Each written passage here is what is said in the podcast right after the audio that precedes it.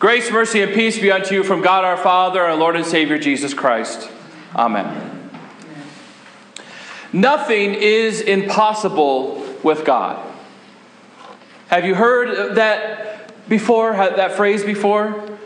And if you have heard it, or maybe if this is the first time, do you really believe that?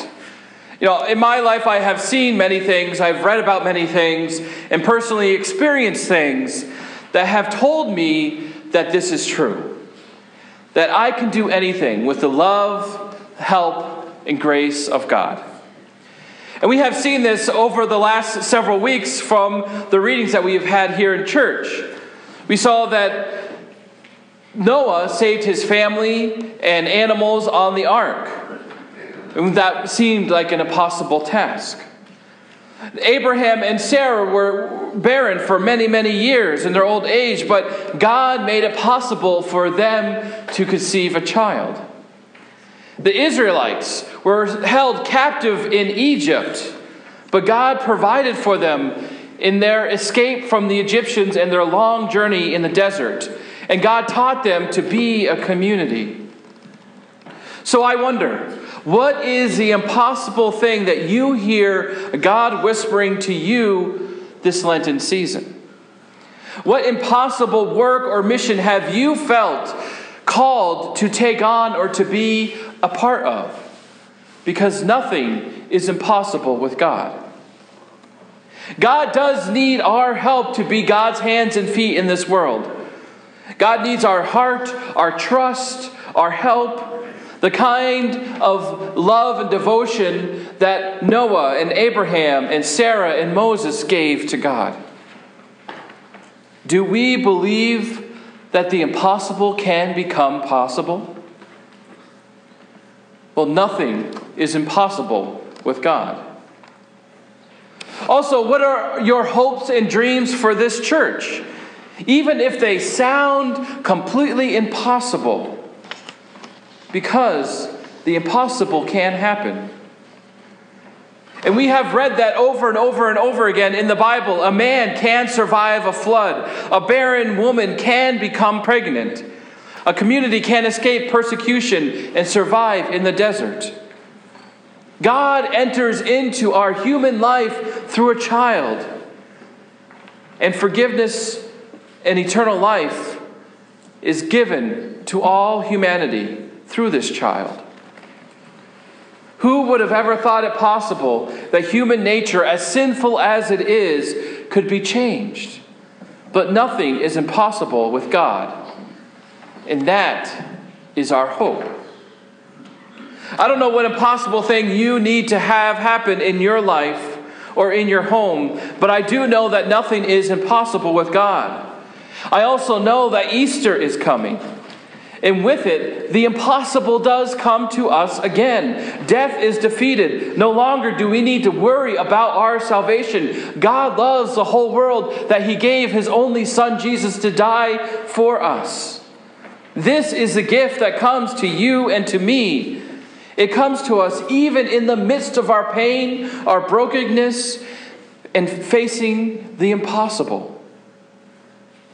And that's what we have seen throughout Scripture and throughout time, right? The impossible with Noah and Abraham and Sarah and Moses, the disciples, David. You know, we read a story about David today. David was the youngest in his family, and he was unlike the rest. He was small and undersized and young to join the army, and he had a beautiful voice, so he was utilizing his gifts. And God used him to do great, great things in his life. And today we read that David expresses his desire to build a house or, or a temple or, or, as we might call, a church for God. A place where people can come and worship and experience the presence of God in their life.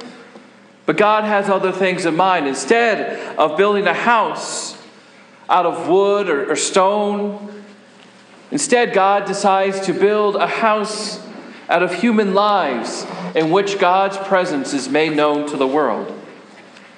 And this is a promise given from God to David in the form of a covenant. God promises to make God's self known to the world through David. God promises that the lineage of the Messiah will start with David and go down until Jesus comes. Jesus for us is the true house of God, the place, the person in which we have come to know the presence, grace, and love of God. So David thinks that what they need, instead of this temporary tent, they need to build a, house for God. So he calls the prophet Nathan and tells Nathan of this idea or this dream that David has to build a house. And Nathan says to, to David without talking to God, Well, this is great, let's go for it. Later that night, though, Nathan gets word from God. The word is basically that God hasn't asked for a house and doesn't need one. God's presence, God's grace, God's love is not found in a building. God has not had a temple since the time in Egypt and the wilderness wanderings, and did not feel any need for one now. God's presence moved with the people wherever they were. Wherever they worshiped, God was present with them.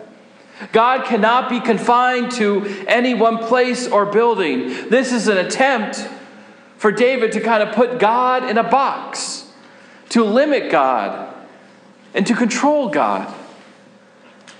And we see this happening. We see this happening throughout the Bible and even, even today. Many churches have had conversations about buildings. There are more and more churches closing their buildings or, or joining with other churches. Sound familiar? And this process is hard. But there's a balance between faithfulness to a building versus being the hands and feet of God in the world. That is the lesson that David is learning, and that is a lesson that we can learn too.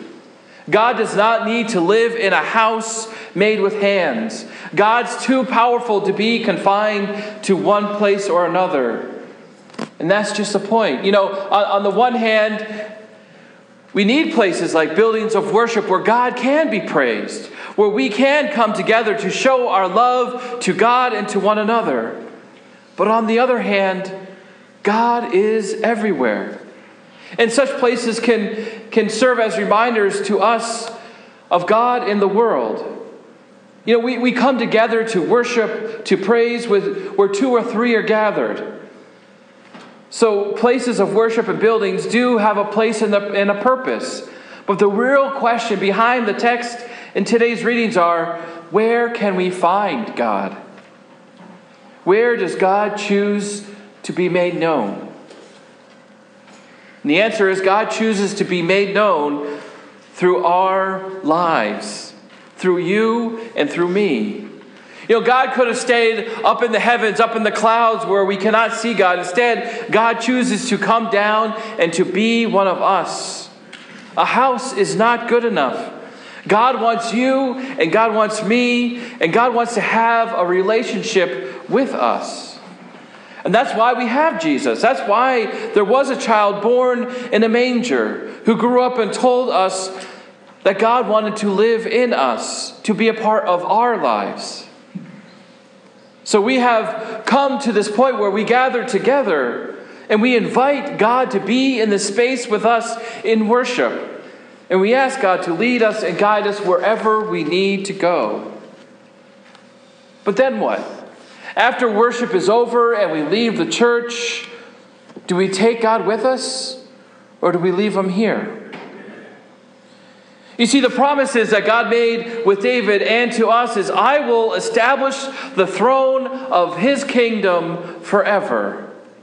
And your house and your kingdom will endure forever before me. Your throne will be established forever. What began as a promise to David's son Solomon that he would be blessed and, and build a temple has turned into something completely different. It's the promise of an everlasting, of a never ending kingdom. You know, another son of David will rule forever through this everlasting house, and that is Jesus Christ. So we have the promise that God is with us and that Jesus will rule in our churches, in our homes, and in our lives. And this is why we know that nothing is impossible with God. And what would it mean for us to continue to talk with one another about what it means to be the church and to actually live that out in our lives? You know, as you think and as you pray about what it means to be the church, keep in mind that nothing is impossible with God. That anything we can imagine the church will be is possible because we have a God that makes the impossible possible. We also have a God of promise to always be with us, to always love us, to always guide us, to always help create the life we want to live. A life where we can support one another, to love one another, and to spread the good news of God's unconditional love to the world. Amen.